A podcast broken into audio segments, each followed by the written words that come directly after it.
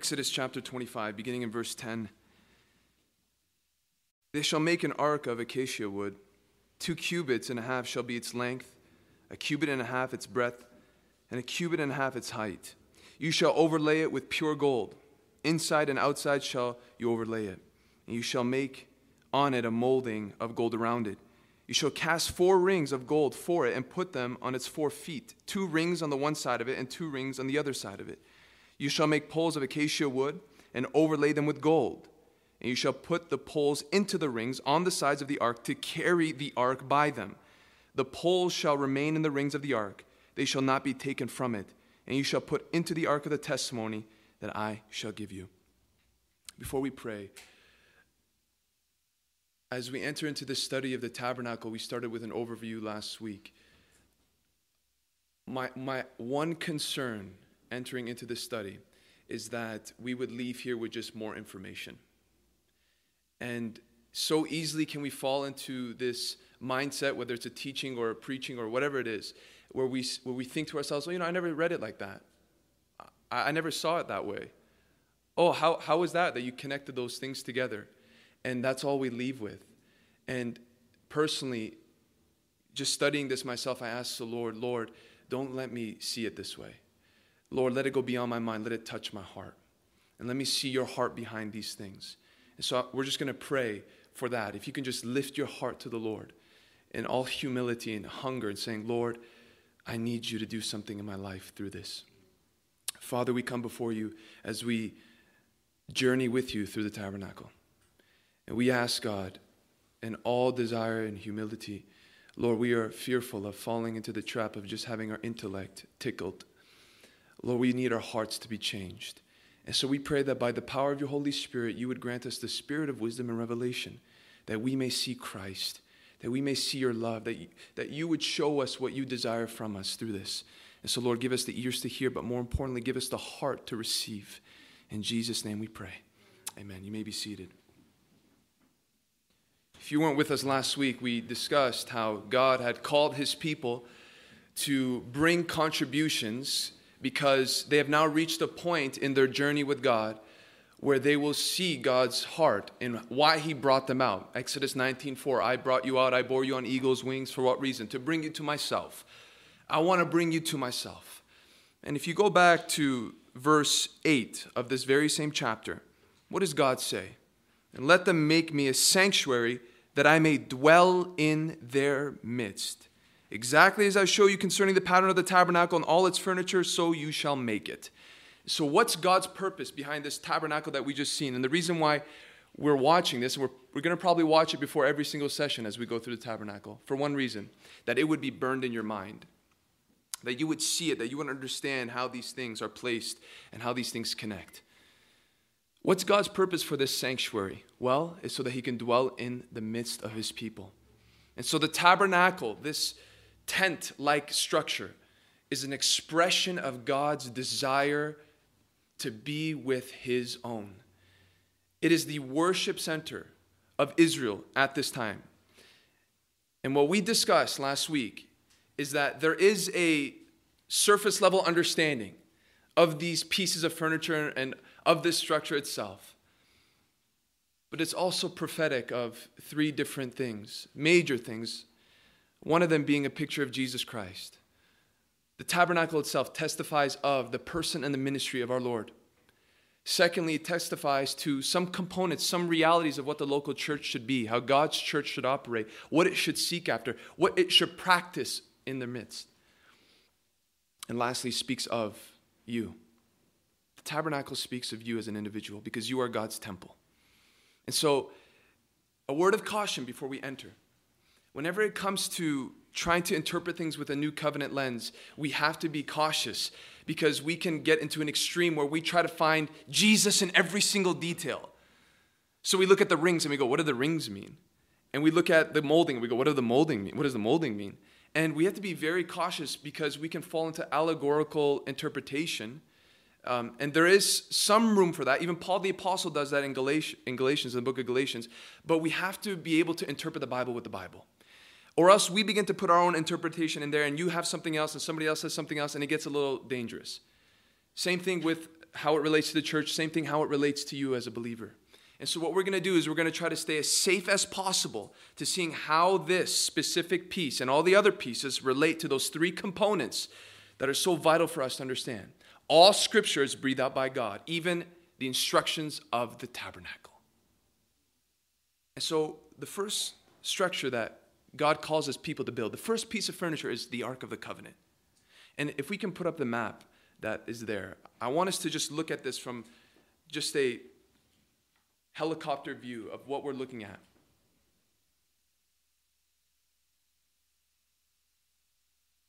So we saw it on video, but I want us to just see it here when it's still.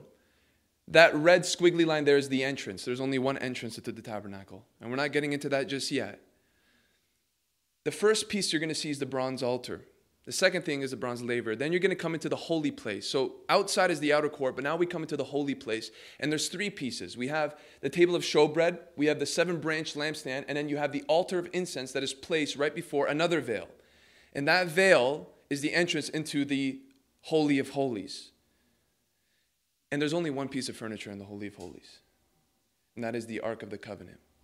And as we just read, half of this list here of what should be concerning the Ark of the Covenant, you might get a picture like this. And there are many pictures you can find, and perhaps you've seen it.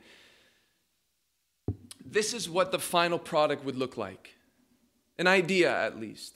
Some might debate the position of the poles, but this is a general understanding of what the Ark of the Covenant looks like. And so you have the two cherubim that we haven't read about, but we will read about, and their faces are down. And we'll discuss this in detail, but just let that stay in your mind as we read through this. And so we just read the instructions of the Ark of the Covenant, how to build it. And I want us to explore how it relates to Jesus Christ for, first and foremost. We read here that they shall make an ark of acacia wood, two cubits and a half shall be its length. And it goes on to say in verse 11, You shall overlay it with pure gold. Inside and outside shall you overlay it, and you shall make on it a molding of gold around it. What is this structure made out of?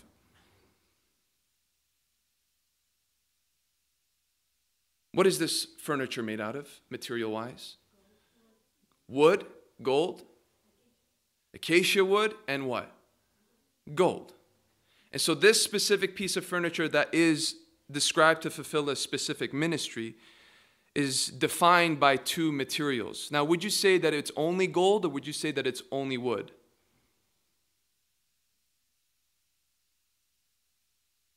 Is it only wood or is it only gold? wood with gold overlay. Both, right? Is Jesus fully man or fully God? Both. He's both. And so we see a little insight here concerning the person of Jesus, but more importantly, not just what the structure is made out of, but what's in the piece of furniture itself. Does anybody know what is in this chest like piece? Talk about the offering. The Ark of the Covenant, yes. Most Aaron's staff. Aaron's staff, The, is the grain offering or the the Ten Commandments. The Ten Commandments, number two. There's one last thing in there, one item. The pot of manna. Where do we see that? In another book that gives some insight into the tabernacle, which is the book of Hebrews, chapter 9, verse 4. You don't have to turn there, I'll just read it. Having the golden altar of incense and the Ark of the Covenant, speaking about the Holy of Holies, and we'll get to that later. The Ark of the Covenant covered on all sides with gold, in which was a golden urn holding the manna, and Aaron's staff that budded, and the tablets of the covenant. Three items in the piece of the Ark of the Covenant. And those three items speak of the ministries that Jesus has fulfilled. And so we have the tablets, the Ten Commandments. Jesus fulfilled the law. He did not come to abolish the law, he came to fulfill it, and he fulfilled it on whose behalf? Yours and mine. The manna. The manna speaks of what? Speaks of him being the bread of life, the bread from heaven. And he is that sustaining element in our lives. He's the saving element in our lives. The same way he saved the Israelites in that journey in Exodus 16, he came and he saved you when we were starving and complaining and mumbling and rebellious in our state. He's the bread of life, the bread of heaven. And if you do not eat of his flesh, you have no part of him. If you do not eat of Christ, you do not have eternal life. And then we have Aaron's rod. not just Aaron's rod, Aaron's rod that budded.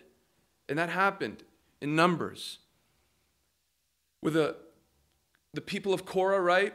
Korah the, the, and, and his rebels came against Moses, and in order to have a final conclusion of who's truly called and who carries the authority, they said, Bring the, the, the staff of the 12 tribes, come here, and we're going to put Aaron's staff, we're going to put it in this very, in front of this very thing, and we're going to see who God approves of and who God has called. And Aaron's, Aaron's rod buds, and it produces almonds.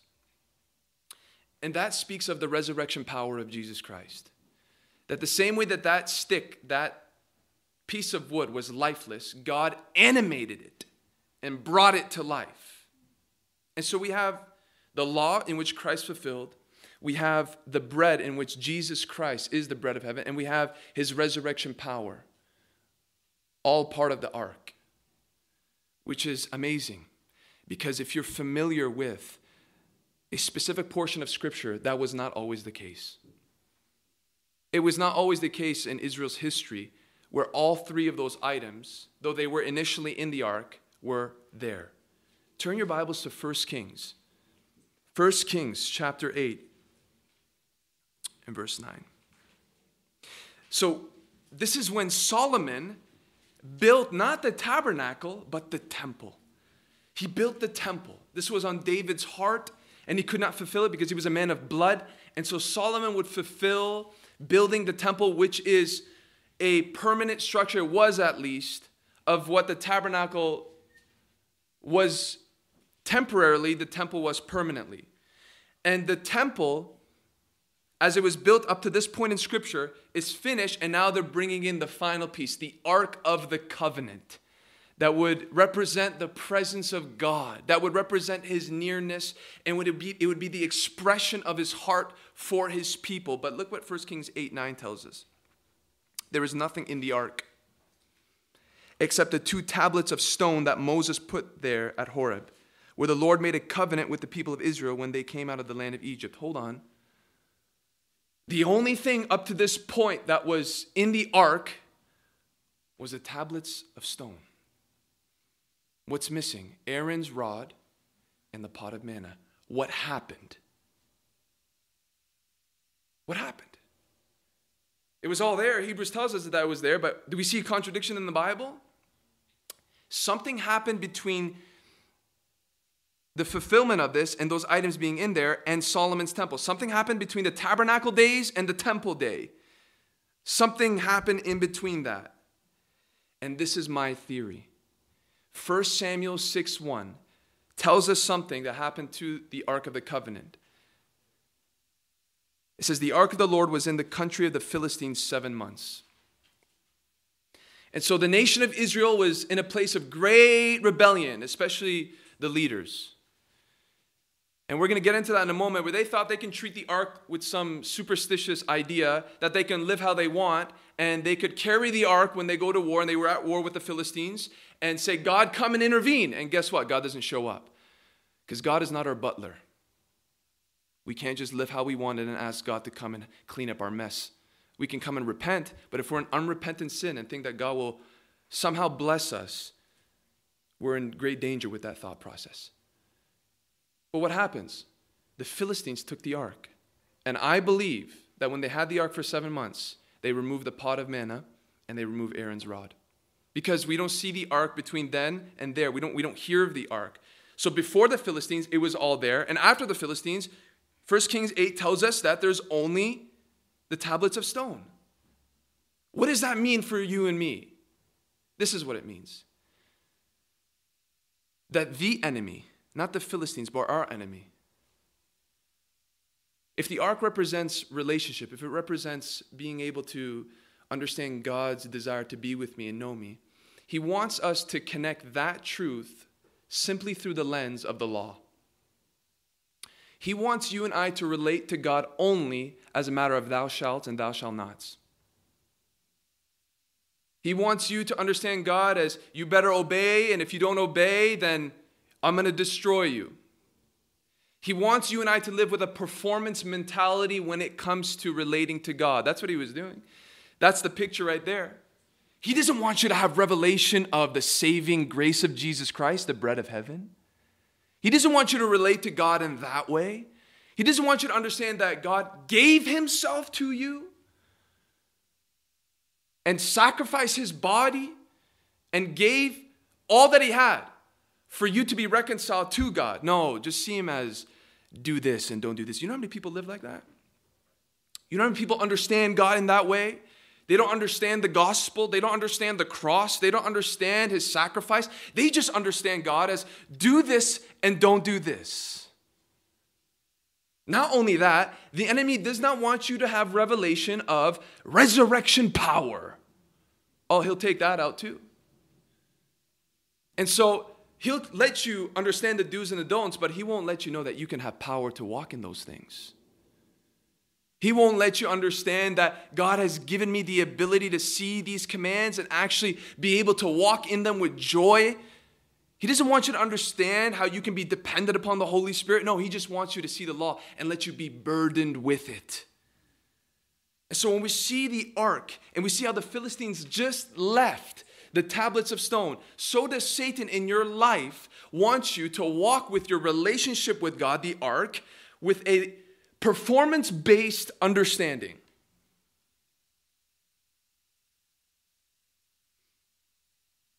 And so we see that at one point these items weren't there, and he wants us to stay in that understanding. But to the Israelites, those three items was a testimony of their own sinfulness. Think of those three items and when they were given. When was the manna given? When they were murmuring and complaining? When did the rod bud? When they were rebelling? When was the law given? The law was given because they're sinful people. So all those things would have just reminded them of their sin. And so, how does that relate to the Ark of the Covenant? Well, in Exodus 25, when you go to verse 17, what does it say? You shall make a mercy seat of pure gold. What's the mercy seat? If we can put up that picture again, we will see what the mercy seat is. It's not an actual seat, it speaks of the picture, rather, sorry. It speaks of the lid. So when we talk about the mercy seat, what we're talking about is the very covering of the ark. You remove the mercy seat, it's like a chest. The items are in there, but the mercy seat covers those things. And what's amazing is when you read the measurements of it, it says two cubits and a half shall be its length, and a cubit and a half its breadth. It is the perfect size to cover every corner of the ark. Meaning what? His mercy covers our sin. And there is not one corner that is exposed. It perfectly covers our sin. Name your rebellion. Name it. Name your sin. His mercy covers it. There are those options, right? There are those three different things, right? But His mercy covers it all. And those things are hidden because of the mercy seat. And His blood perfectly atones for your sin and mine. There's not one thing that we should worry about when we come to Him, no matter what your past looked like, that His blood cannot wash, that His mercy cannot atone for. And this is a picture of God's overwhelming mercy. But is it automatic? Was the mercy seat over those things, hiding those things, an automatic thing of mercy being dispensed? No, you have to go to Leviticus 16. And you can turn there if you want to write notes, but I'm just going to read Leviticus 16 14. This is talking about a specific day, a specific feast that was supposed to be kept. It was called the Day of Atonement. And this is where the Ark of the Covenant was very vital. Is that the priest, the high priest, could only enter, and he brought in a blood sacrifice to put upon the mercy seat for the sins of Israel. And so Leviticus 16 14 says, And he shall take some of the blood of the bull and sprinkle it with his finger on the front of the mercy seat on the east side. And in front of the mercy seat, he shall sprinkle some of the blood with his finger seven times. Seven times speaks of completion. seven times speaks of perfect and perfection. And so that blood was sprinkled on the mercy seat. And that's what activated God's mercy for the sins of his people. And what's amazing is the author of Hebrews so beautifully wants to give a picture of Christ with this truth. And you have to go to Hebrews 9. You don't have to turn there, just hear this. In Hebrews 9 11, Hebrews 9 11, look what the author says concerning the ministry of Jesus Christ in light of his blood and what he has done concerning the sins of not just a few, but the sins of those who would repent. Any man can experience this glory. But when Christ appeared as high priest of the good things that have come, then through the greater and more perfect tent, the greater and more perfect tent, not made with hands, that is, not of this creation, he entered once for all into the holy places, not by means of the blood of goats and calves, but by means of his own blood, thus securing an eternal redemption. So those priests would have to go once a year, terrified, walking into the Holy of Holies and to atone, cover the sins of the people for another year. But Jesus Christ goes into the more perfect tent, the greater tent, and he just does it once. He doesn't have to do it year after year. He does it once. He did it once. It's satisfied enough. The Father was pleased. So we see how the Ark of the Covenant is a picture of the ministry of Jesus Christ. But a tragic event took place with the people of Israel at one point concerning the Ark of the Covenant. They began to do something, they did something at one point, and I'm sure they learned their lesson of how they related to the Ark of the Covenant. And it's found in 1 Samuel 6:19. I want you to see how the scriptures connect all these truths together. What happened? Well, it's the same context of when the Philistines took the ark. The enemy took the ark from the people. The glory of God had departed from Israel. Ichabod. And so the Philistines take the ark back as a trophy and they realize that things are happening. The wrath of God is being poured out and they're saying, let's ship it back. And so they take it back, they put it on a cart, and that cart leads this ark back to the people. And the people discover, they realize it, they recognize it. They praise God, they do all these things, but they dare do something so irreverent that cost the lives of so many people. What did they do? 1 Samuel 6:19. And he smote the men. I'm reading this in the King James because the ESV doesn't give the detail as other translations do, including the King James. And he smote the men of Bethshemesh. Why did he smite these men? These are the people of Israel. Because they had looked into the ark of the Lord. And so he destroys all these people, and they lamented because the Lord had smitten many of the people with a great slaughter. And so this ark comes back. It's been, they're so excited. It's been so long. They thought they perhaps lost it forever. And it finally comes back. And they dare do what God told them not to do. They come up to the ark, they remove the lid, and they die. Why? Now, if we connect the truth that at this point the Israelites removed the manna, rather, the Philistines removed the manna, and they removed Aaron's rod, what's in there? What's left in there? The Ten Commandments, right? What did they do? Why, why did they die? Well, they touched it, and God said, Don't touch it, but there's a deeper meaning. They removed the mercy seat, and the law killed them. When you remove God's mercy, the law will destroy you. When you try to attempt your own righteousness by the law and you dismiss the mercy of God, Romans 4:15 says that the law brings wrath. Romans 3 tells us 19 and 20 that the whole world will be held accountable to God through the law. And so there's a picture here. They removed the very thing that covered them, the very thing that protected them, the very thing that expressed God's mercy. They pushed it out of the way and they were exposed to the law, and so they were destroyed. Apart from God's mercy, you and I are destroyed. If we're left to attain our own righteousness, you and I are finished. That's the point. We need His mercy. We need to cling to it. We don't tamper with it. We don't touch it. We don't try to attain our own righteousness. And so they moved it, and it was a picture of disgracing the grace of God, disgracing the mercy of God, and they exposed themselves to the pure perfection of God's holiness, and it destroyed them for their lack of holiness. And so we see that we can't remove God's mercy, or we're finished like these people were. But there's a significance here in verse 17 down of Exodus 25. It says here in 18, You shall make two cherubim of gold.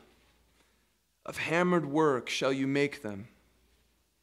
On the two ends of the mercy seat, make one cherub on the one end and one cherub on the other end. Of one piece with the mercy seat shall you make the cherubim on its two ends. The cherubim shall spread out their wings above, overshadowing the mercy seat with their wings their faces one to another toward the mercy seat shall the faces of the cherubim be.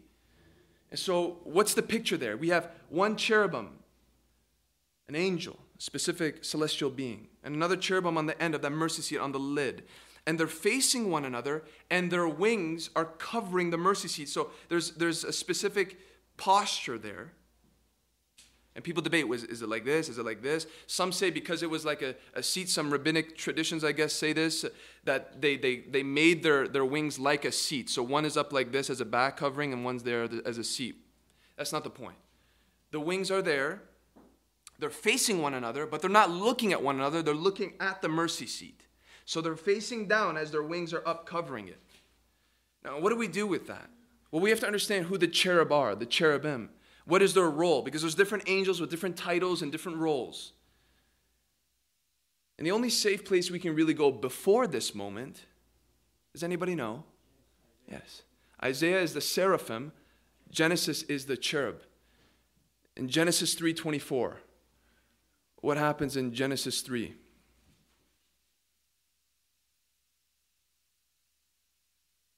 This is after Adam and Eve have sinned. Adam and Eve have sinned.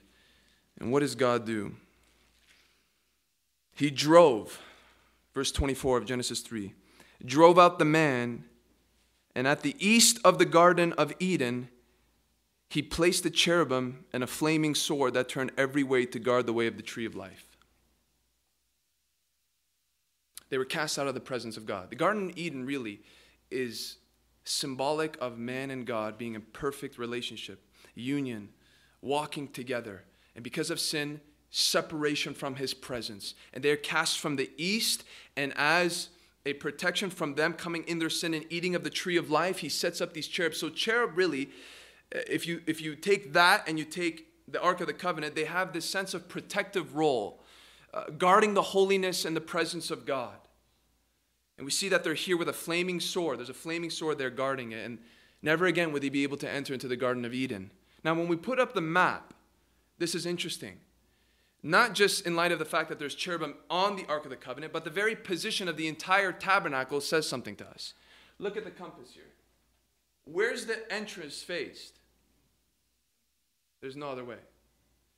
And so the idea is, in light of Genesis, and you even see it with Lot, how he faced Sodom and Gomorrah towards the east. It's this idea that the east in the scripture speaks of people going away from God, being pushed away from his presence and relationship with him. But this tabernacle is trying to tell us something. The very position of this whole thing is trying to relate these truths. There's a way to come back in. You were kicked out of the east, but I'm telling you to come back in towards the west. And what's the end goal? What's God's heart that you would come back in, making a way again? There's nothing further than that. God is calling his people through this to come back to his presence. God is making a way again, the same way you were kicked out in Genesis 3 through the east. I'm making a way through the east again that you can do a U turn and go towards the west so that you can go back to what we first had in the beginning my presence with yours. That's what we're seeing here.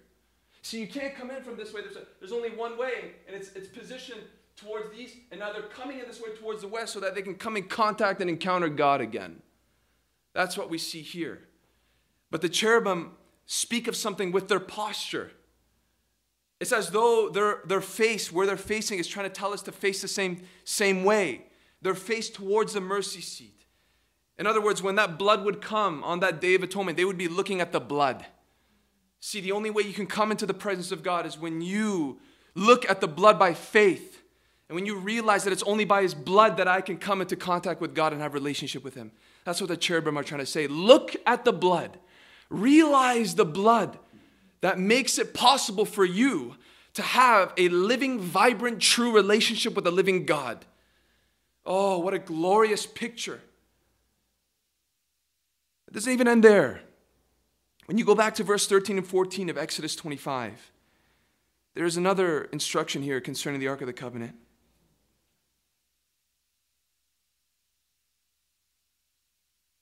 You shall make poles of acacia wood and overlay them with gold. You shall put the poles into the rings on the sides of the ark to carry the ark by them. The poles shall remain in the rings of the ark, they shall not be taken from it. So he says, I want you to put the poles in these four rings. Don't remove the poles. Now, just reading that, what's the purpose of the poles? So they can transport the ark. You know what that speaks of concerning you and me? Because at this point, they still had a journey, they still had some terrain to cover. But this speaks of God's desire of walking with us in life. This speaks of God's desire of not just initiating something with Him, but inviting Him into our lives day by day. And as we walk through our own wilderness journey, that He would be with us. If you don't believe that, you have to go to Numbers, and you have to go to Numbers with your Bibles to see this. Numbers chapter 10. Beginning in verse 33.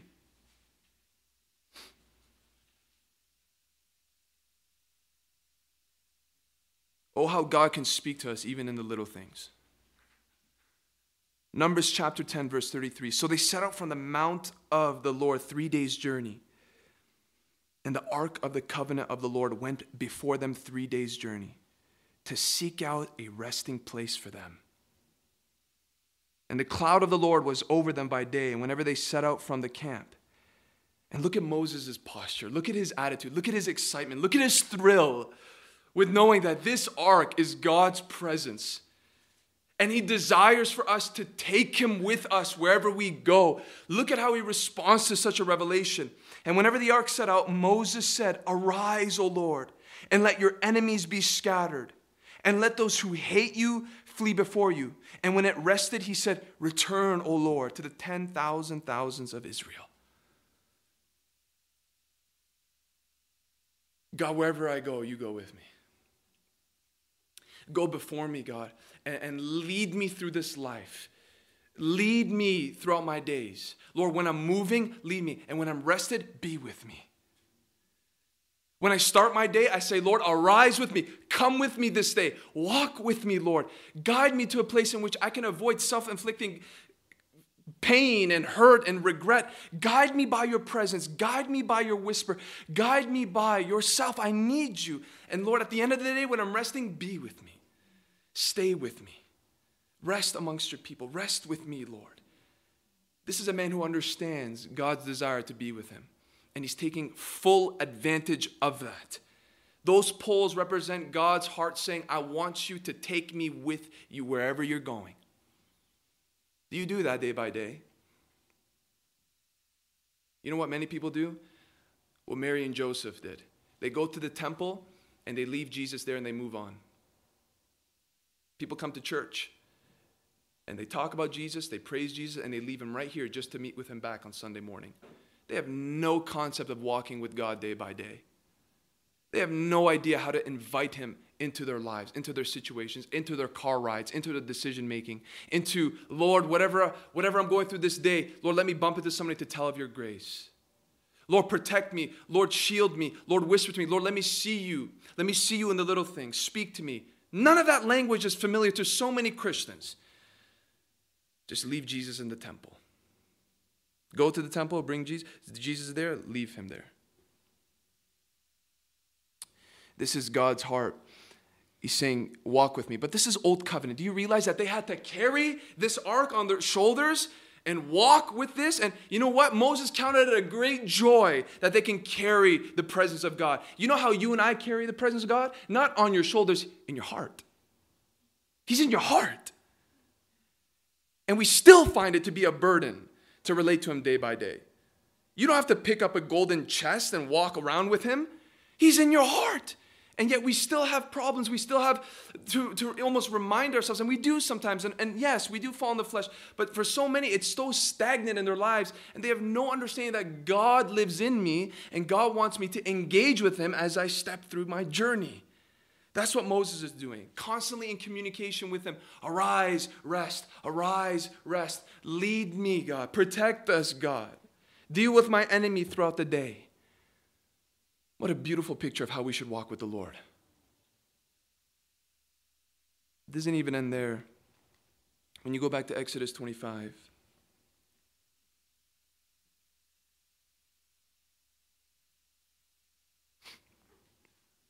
if you don't believe that truth, if you don't believe that this is the purpose of the ark, look at verse 22 of Exodus 25. There I will meet with you. What's the purpose of the ark? I will meet with you. And from above the mercy seat, from between the two cherubim that are on the ark of the testimony, I will speak with you. I will speak with you about all that I will give you in commandment for the people of Israel. God meets us in the place of mercy. God speaks to you and me from a place of mercy. His very tone is mercy. That's when you actually first met the Lord. Do you realize that? That the first time you heard the Lord was when He spoke mercy on your life. When the gospel came and you realized your sin and you realized that He forgave you, that's when you heard His voice from the mercy seat. And he says, I want to speak with you and I want to be with you. And here are these poles. Let me walk with you. We're talking about the God of the universe. God forbid that your mind would be distracted at this thought right now.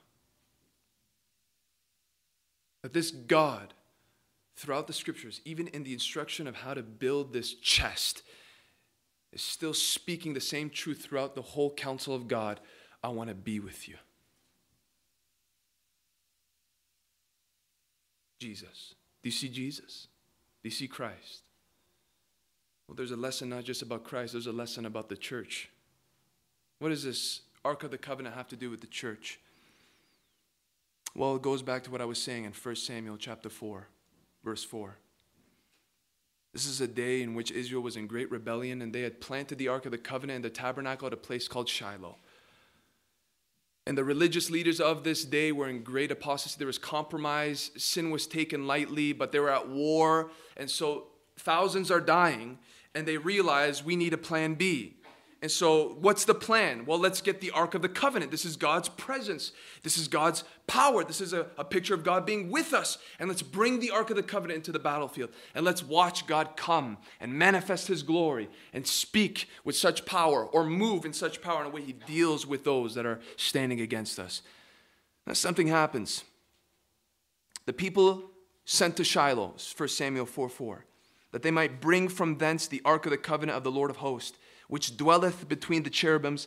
And the two sons of Eli, Hophni and Phinehas, were there with the ark of the covenant of God. Everything looks like it's going according to plan. Here you have Hophni and Phinehas, the, the sons of the priest, that are going to go and fetch for the ark. They're going to bring it. Oh, you should have seen it in the verses after this. They're shouting, they're exciting. It's so loud that the Philistines are like, What's going on? And they realize that they brought their God out into the battlefield and they're terrified, but they say, You know what? We have nothing to lose. So let's go to war. So they do. And verse 10 is terrifying. And the Philistines fought, and Israel was smitten. And they fled every man into his tent, and there was a very great slaughter, for there fell on Israel 30,000 footmen. And when you read on, you realize that they killed Hophni and Phinehas, and they took the Ark of the Covenant, and that's where it was for several months. This is why it's terrifying. and this is why it's frightening to me at least, is because they had everything. They had everything. They had the tabernacle, they had everything in place, they had the priests, they had the sons of the priests, they had the army, they had the passion, right? They shouted for joy. They had everything in place except God Himself. And that can be true for so many churches today. Oh, they have everything, right? They got the pews, they got the pulpit, they got the equipment, they got the pastor.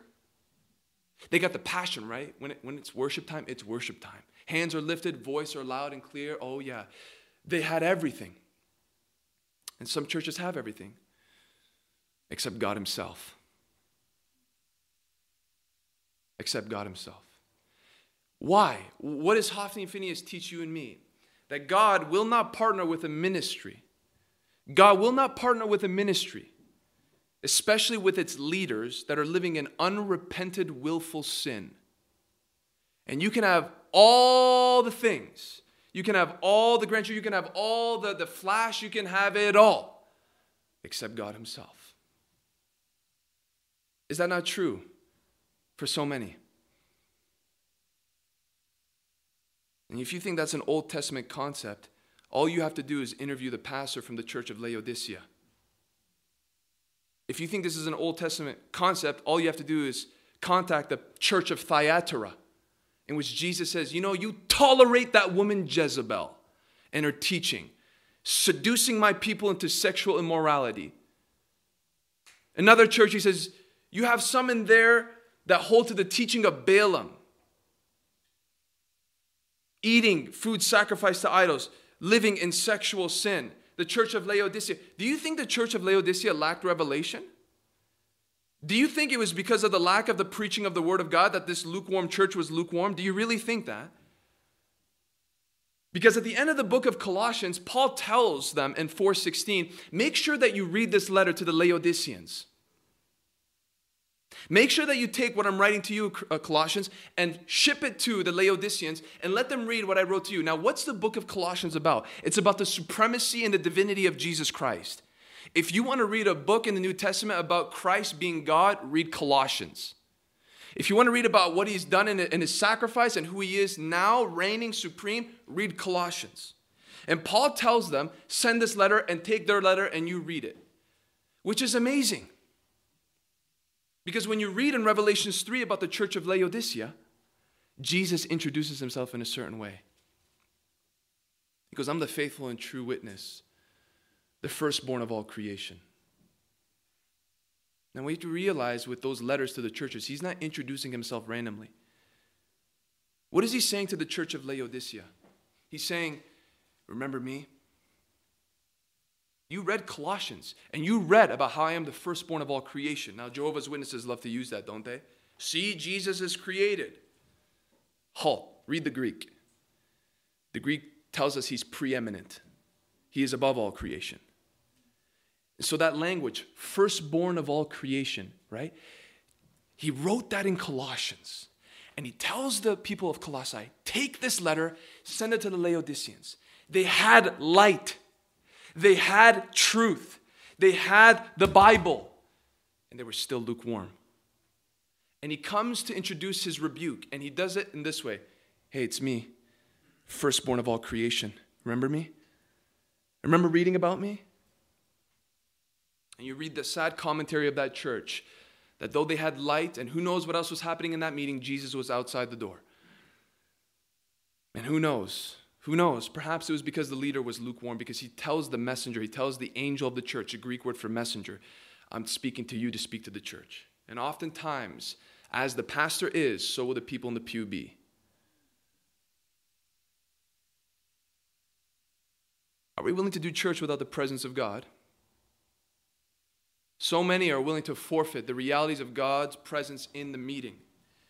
What are we talking about, God's presence? We're talking about the ministry of the Holy Spirit the pure ministry of the Holy Spirit, like He convicts the world of sin and righteousness and judgment. The conviction of the Holy Spirit. Would you agree with me in the Church of North America, we are missing very much of conviction? We have a lot of knowledge. You can get your PhD on Google, just do the research right. You can have the same education of a person that spends three years at seminary if you just take the time and do the right research. We don't lack knowledge, we lack the fear of God. That's what we lack. And so many are willing to just teach. But you know what? The same God in 1 Samuel 4 is the same God today. I'm not willing to partner with Hophni and Phinehas's that are living in sin. What were they doing? They were treating with contempt the sacrifice. And they were sleeping with the woman at the gate, living in sexual sin. And guess what? The priest, the father, has no backbone to be able to call out the sin and say, Listen, boys, you can't be doing this, especially in God's house. And so God says, You know what? You want to live that way? I'll, you forfeit your presence. You keep your sin, but you won't have me in the midst. Every priest, every minister, but we're all priests, but every priest needs to have inscribed on their head holiness unto the Lord. And it has to be more than a title, it has to be your lifestyle. And as we learn about not grieving the Holy Spirit, you and I have to make a choice. If we want the animation and the life of God in us, in the church of God, we need to pursue holiness. He's Holy Spirit. So, this is a dangerous lesson for us. Hophni and Phinehas thought that they can treat God with superstitious. They can just say, you know what, let's just do whatever we want, and when we need God, God will come. Not so.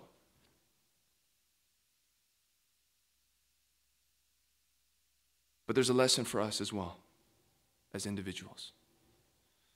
There's a lesson for the people of God as individual tabernacles. Did you notice something about Exodus 25? I mean, when you, you don't have to go there, but we, we saw the map. You would think that God would start with the brazen altar. It's the first piece when you walk into the courtyard. But no, he starts with really the last thing that you enter into in the ark. Again, why? Why is he starting with the very thing that you would see last?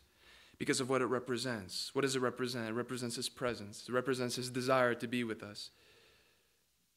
And as though he's saying, you know, before we move anywhere else, before you build your life, tabernacle, before you expand on any other truth, may it be built with the foundation of the revelation of God's desire to pursue and know you.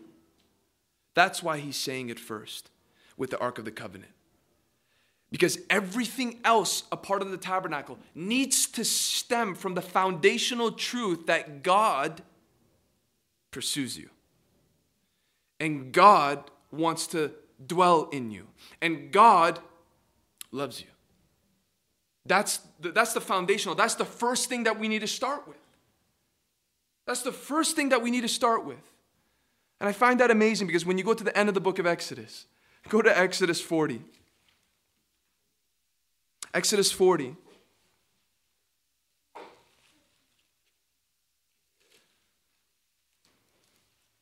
Verse 1.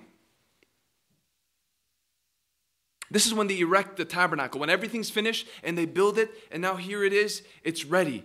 What happens? The Lord spoke to Moses, saying, On the first day of the first month, you shall erect the tabernacle of the tent of the meeting, and you shall put in the ark of the testimony, and you shall screen the ark with the veil. This tells us two things. As, as an individual, as, as a believer, yourself, it tells us number one, that again, everything Everything else, a part of your life, as the tabernacle of God, must be built around the truth that God wants us. It has to start there. If it does not start there, all the other constructions, all the other efforts, all the other things that represent are doing, the, the pieces of the furniture as a tabernacle of God, whether it's the altar of incense, praying, the bread of the show, all those things will be motivated from something else other than the truth of God's love for you. We love, First John tells us, because he first loved us. And it's all over the Bible. It's all over the scriptures. I mean, it gets so intimate and so detailed that it can ruin you. Here's proof of that And if there's one page to turn to out of this whole study, this is the book you want to turn to. It's the Song of Solomon. Go to the Song of Solomon, chapter 2.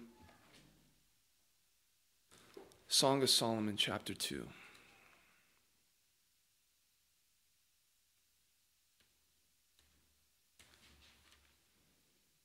You know, so many people debate whether this is a picture of Christ in the church, whether this is a picture of God in Israel, whether this is simply simply the exchange of love between a man and a woman in marriage. And it is that. It is a love story between a man and a woman in marriage. And it's very explicit, it's very detailed. It concerns the sexual exchange of a man and woman in marriage. And a preacher said it this way, and I agree with him wholeheartedly. Because many would say this is strictly to be read in light of a man and a woman and their relationship with one another, the thrill that they are experiencing, the ecstasy that can be attained in marriage. So that's the argument. But you come this way and you read Ephesians 5 and you realize that marriage is a picture of something. What is it a picture of? Christ and the church. So full circle. So even if you want to read it in light of marriage, it's still a picture of Christ and the church. And here we see there's the bride and the groom speaking to one another. And at this point, in verse 8 of second of Solomon, Song of Solomon chapter 2, something is being said of the bride and how she hears the voice of the bridegroom. Listen to this. The voice of my beloved, behold, he comes, leaping over the mountains, bounding over the hills. My beloved is like a gazelle or a young stag. Behold, there he stands behind our wall, gazing through the windows, looking through the lattice. Do you see this language? Here's the bride seeing the bridegroom, and he's what? Leaping over the mountains, bounding over the hills. He is chasing after her. He is pursuing her with full force, full energy, full desire. There's just, it seems as though there's something on his mind, and it's this person, and he's coming after her with everything within him. And then he comes to a place and he's behind a wall. And what is he doing? This is the picture. He's looking. He's looking through the window. He's, he's looking through the fences. He's trying to find her.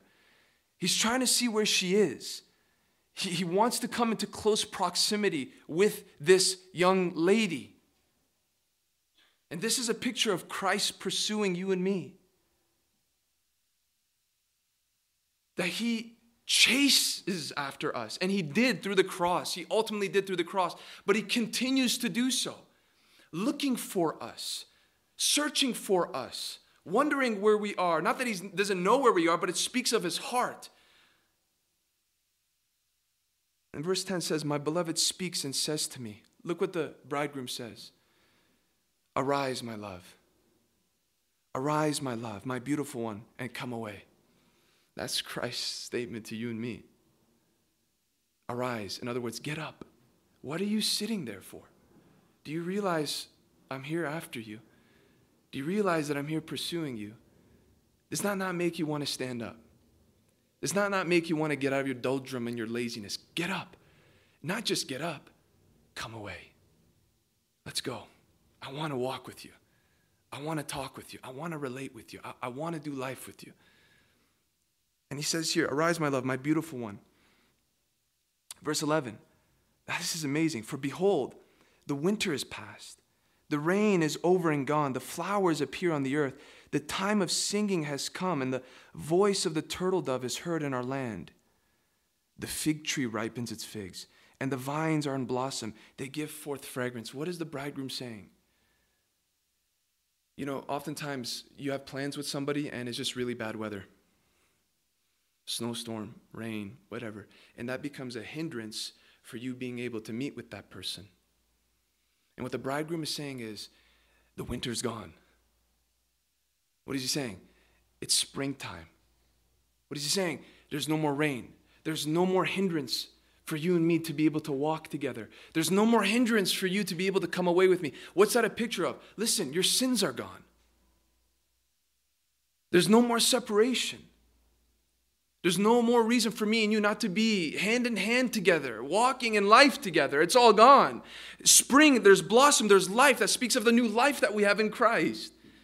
Now we have the ability to do this together. This is not the voice of the bride, this is the voice of God for you. Come away. There's nothing now separating you and me.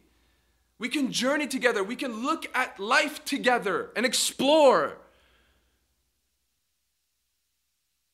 So he says, Arise, my love, again, my beautiful one, and come away. It doesn't end there.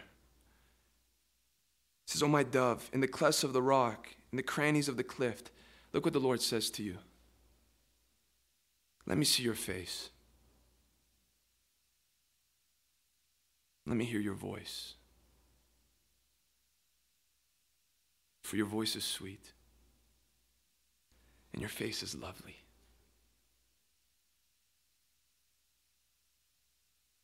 When you pray, when you offer up your voice to the Lord, it's lovely to Him. It's a tune to His ear, it's a melody to His heart. Would you believe that the next time that you pray and you seek God, that as I'm offering up my voice to Him, He is so delighted with just my voice? With just the fact that I'm speaking to Him. You know, there's somebody that you love that when they call you, you just love to hear their voice. And this is how the bridegroom feels for the bride. And when you and I posture ourselves to just speak to Him, when you choose, to sing to Him. It's lovely. When you set your face towards Him, He sees your face. And not talking physically, we're talking about your heart being postured towards Him. He sees that and He's delighted in that. This is intimate language. This is love language. This is Christ. But He also gives a warning. The bridegroom gives a warning he tells her, Catch the foxes for us. The little foxes that spoil the vineyards, for our vineyards are in blossom. So he tells her, Listen, be careful for the little foxes that will come and spoil the vineyard. This, this thing, the vineyard, speaking of, of joy and bliss and, and all these things that are involved, cultivating something with the Lord. He's saying, Be careful catch the foxes because they'll come into the vineyard and they'll destroy what we're supposed to enjoy. And I love how he says the little foxes because it's the little things in life that can do so much damage to our walk with Christ. I was just on a walk the other day. I believe it was yesterday. Just walking. It was a beautiful day. And as I was walking, I was by a fence and I saw these two little rabbits, like this small. Two of them, just, and they were fast. They were running along the fence and they stopped and they saw me and they just crawled in so easily under this fence. They were so able to go through that fence and they ended up in somebody's backyard. And I thought to myself, how true is that of the little things in our lives? We look at little foxes and, and we go, well, that's cute. It's harmless. What can this little fox do? I'll let it come into my vineyard. What can this little rabbit do? I'll let it come into my vineyard. You don't realize that you let in one, you let in two, you let in three, and they begin to chew away at what you were supposed to enjoy with your bridegroom. Do you know how many young people I've talked to that have come up to me and says, I have to tell you something about my walk with the Lord. And you would think that they're going to talk about something grand, something so huge, big sins, right? And they go, I am having so much trouble relating to Christ. And I go, why? What is it in your life? And they tell me, music. And I just listen to the world's music. I'm so addicted to it. I need it to pump me up before a game. I need it for this when I drive along the road. I need it, I need it. And it's those little foxes, those things that seem so insignificant, so harmless, that can come in and chew away at something that can be enjoyed to its fullest. And guess what? He doesn't say, Bride, I'll take care of the little foxes. He says, You catch the foxes. You're supposed to do it. And they're so fast Foxes are fast. They're so subtle. You see them one day, and the next, the next moment they're there. And he goes, Pay attention. Pay attention to the things that can creep into your life so easily. And the next thing you know, you're addicted to it. It takes up all your time.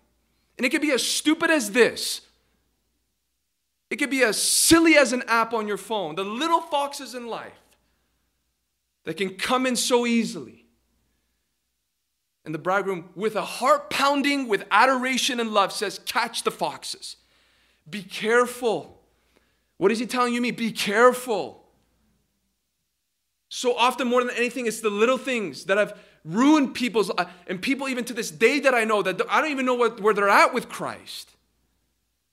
When at one point it, he was everything to them, and they just let in a little fox, and then another. Well, it's not it's not sin, but is it beneficial? Well, it's not like evil or anything. I can't find a verse for it. Yeah, but does it does it help the vineyard grow? Does it flourish the vineyard? Does it feed the vineyard? This is the bridegroom speaking to the bride. And you and I are called to the same thing to be aware, to be vigilant, because these foxes come in at any moment. And if you value your relationship with God, no matter how cute, and no matter who has a fox and who owns one, and how many people have in their vineyards, you will kick them all out because you want nothing to contaminate your relationship with God.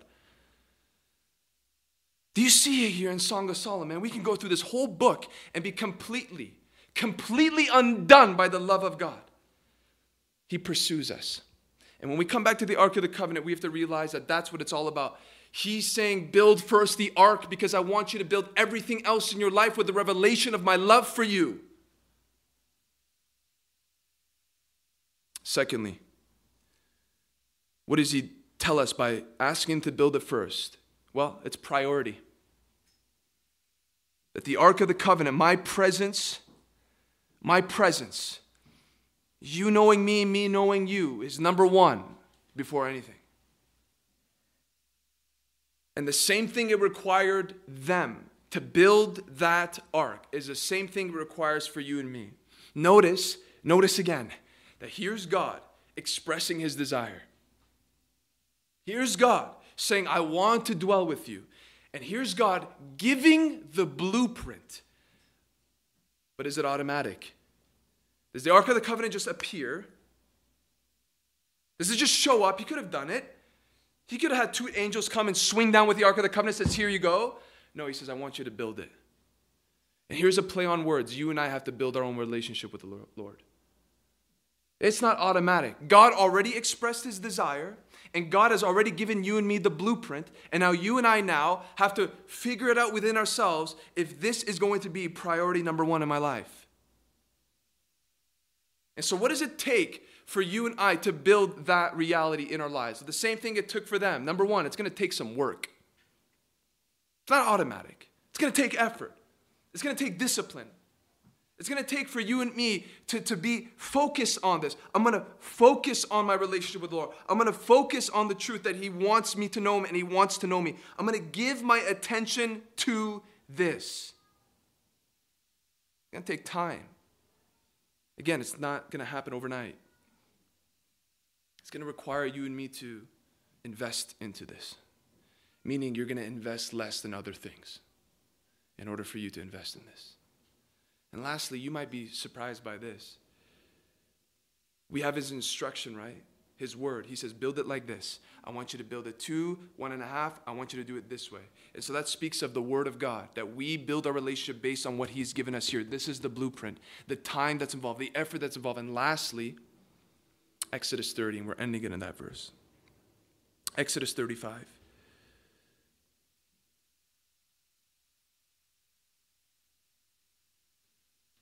Exodus 35, verse 30.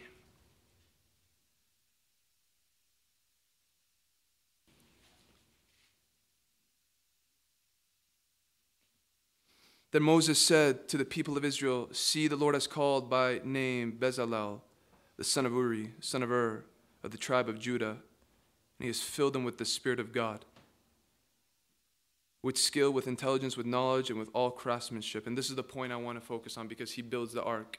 This man Bezalel builds the ark. But guess what it required for him to do it? The Spirit of God.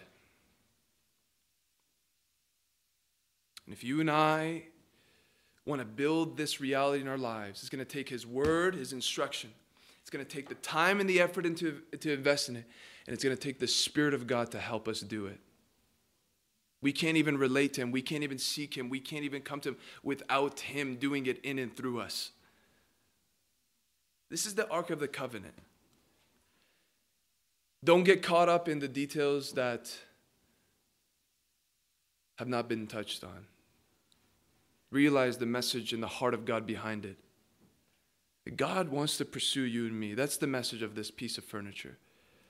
And it says something about Jesus Christ. It says something about the warning to the church that if we want his presence in our midst, if we want the Holy Spirit to convict, if we want the Holy Spirit to change people, if we want the Holy Spirit to do something powerful, we need to walk in holiness. And it says something of you. And it says something of me. That because this is the first thing on the list, is it the first thing on yours?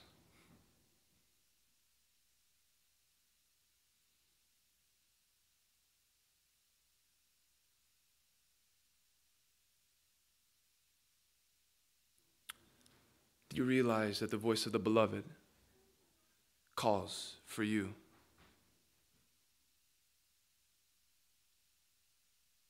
So many times Christians focus on their love for Christ, which is important, but you need to first realize his love for you. And You need to realize that he pursues you. And you need to realize that his heart is for us. And I read something like that. I read how he, he, he, he's there on the hills and he's running towards the bride. And he, all he wants to do is see her face. All he wants to do is hear her voice. You know, you go days without praying, you go, you go days without meeting God in His Word. And you know what God's saying to you? I just want to see your face. I just want to hear your voice. You have no idea how much that means to the Lord. You know why? Because the enemy has robbed something from you, and he's left only the Ten Commandments in your life and your relationship to God. And you've reduced it all down to do this and don't do that. Is that right?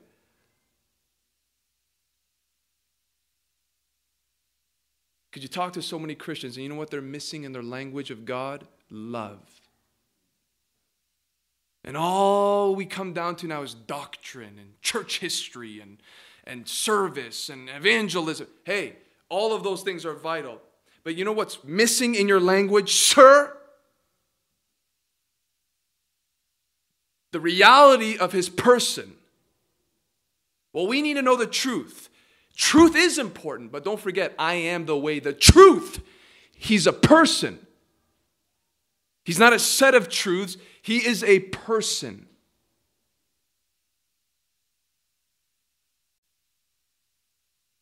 So make a decision tonight. Make a decision tonight.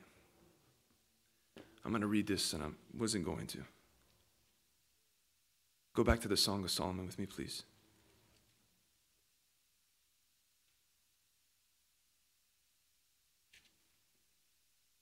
Chapter 5, verse 2. I slept, but my heart was awake. A sound, my beloved is knocking. This is the bride. Open to me, my sister, my love, my dove, my perfect one, for my head is wet with dew, my locks with the drops of night.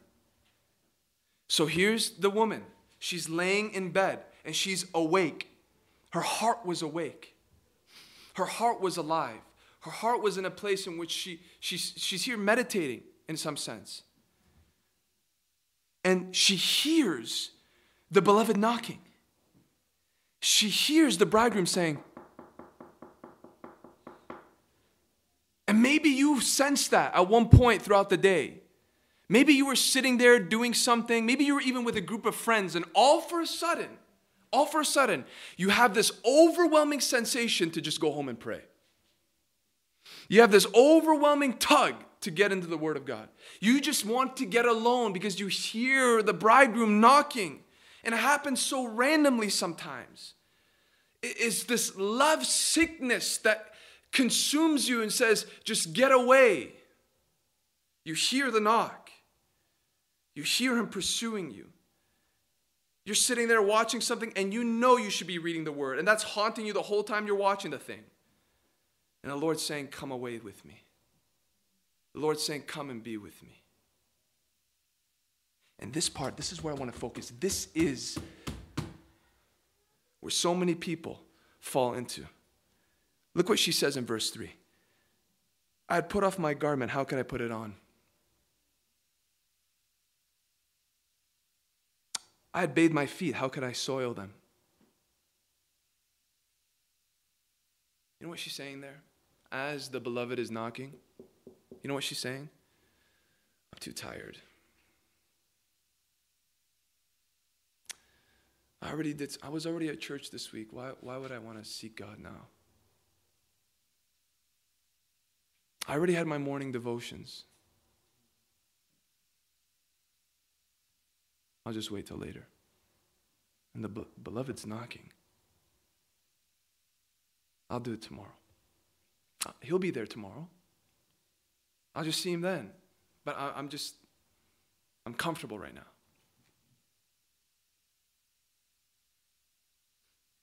I heard a testimony of a preacher who said he was watching the, what was it? What do you call it? Super Bowl. And during the Super Bowl, it was like his team, I guess, and it was, it was like the finals. And, and while he's watching it, he senses this overwhelming tugging by the Spirit to go and pray, to go and be with the Lord alone. And, and he kept pushing it off. He's saying, just, Lord, I just wait. I'm going to wait till this finishes. I'm going to wait till the game ends. And, and he, he kept sensing the tug of God. He kept sensing the tug of God. And he kept fighting it. He kept fighting it. He kept fighting it until the game was over. And finally, he determined within himself, okay, now is the time to spend time with the Lord.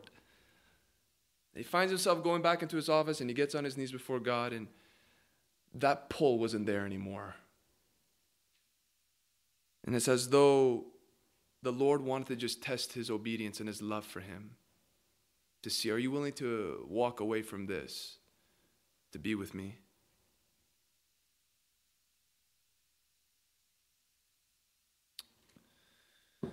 It's all over the Bible. It's all over.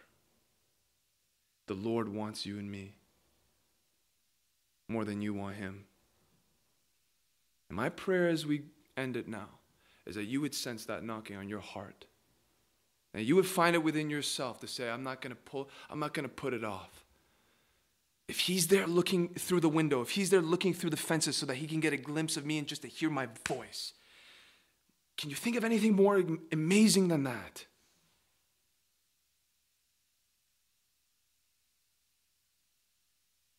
Let's pray. Whatever entered into your mind, just take the time for it to seep into your heart.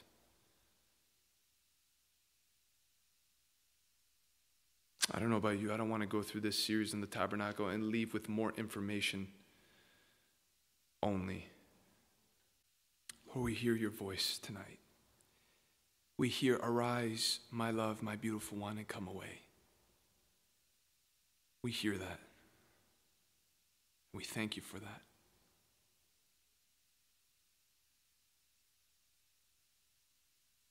We thank you that we serve a God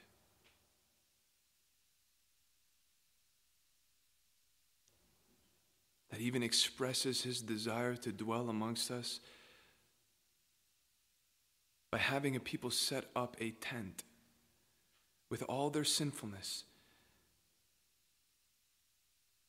But so wanting to be with us, you set up the limitations, you set up everything necessary for it to be as close as possible to us in the midst of all our sinfulness. Yet that was not enough, and you had a greater plan. Those were, those were just a shadow of the things to come where Jesus tabernacled amongst us. And we don't have to carry an ark on our shoulders, we can carry you in our hearts. And then you live in us, and there's no veil. There's no multiple sacrifices. There was already one. And that was enough. But Lord, we choose to be like Moses, where we say, to you, Rise, Lord. Come with us. And Lord, whenever we settle, we say, Rest, Lord, be with us. No matter where you guide me in life, as long as you're with me, I'm okay. Thank you that your presence is willing to lead us to resting places in this life. And you are so faithful to guide us through and navigate us through day by day to protect us from our enemy, to protect us from ourselves. We thank you that we can see your heart in Exodus with a golden chest. And we can see your heart in a poem between a man and a woman expressing their love for one another. But God, we are asking that it would hit our hearts.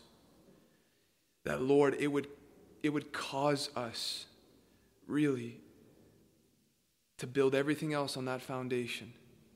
And that all that we do, all that we do for you, all that we do in life will be built on that truth.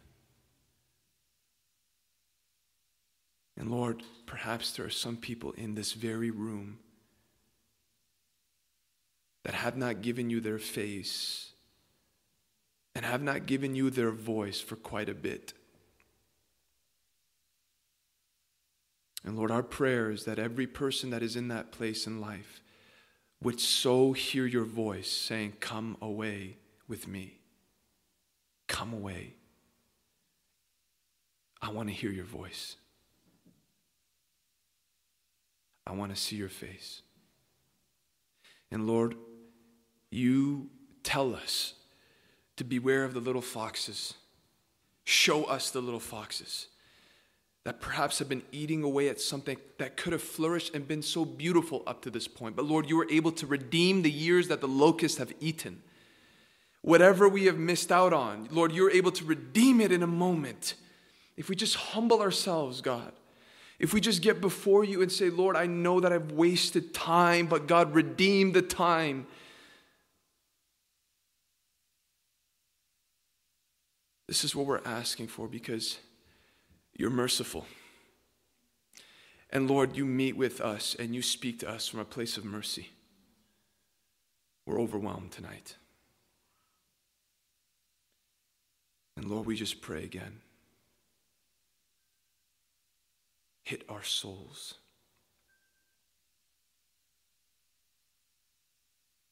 Only your Spirit can do it. Only your Holy Spirit can do it. And Lord, we just pray that your Holy Spirit would do that as we sing to you even now, that eyes would be open to the love of Christ. And we would open the door and not delay.